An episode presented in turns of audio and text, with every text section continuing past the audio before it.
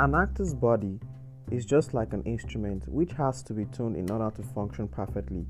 Our day to day lives affect us even on the stage or in a scene. Basically, this exercise brings you back to the moment.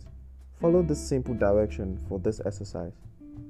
Start by asking this question How do I feel? Answer the question either aloud or semi audible.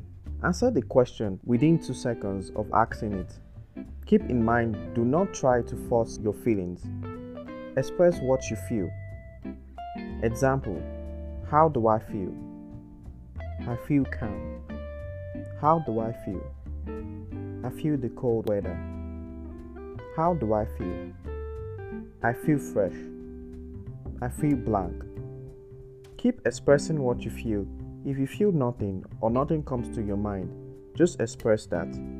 This is one of the most powerful exercises I have known in acting. As you learn acting, you will learn how to create those emotions and let go once the job is done.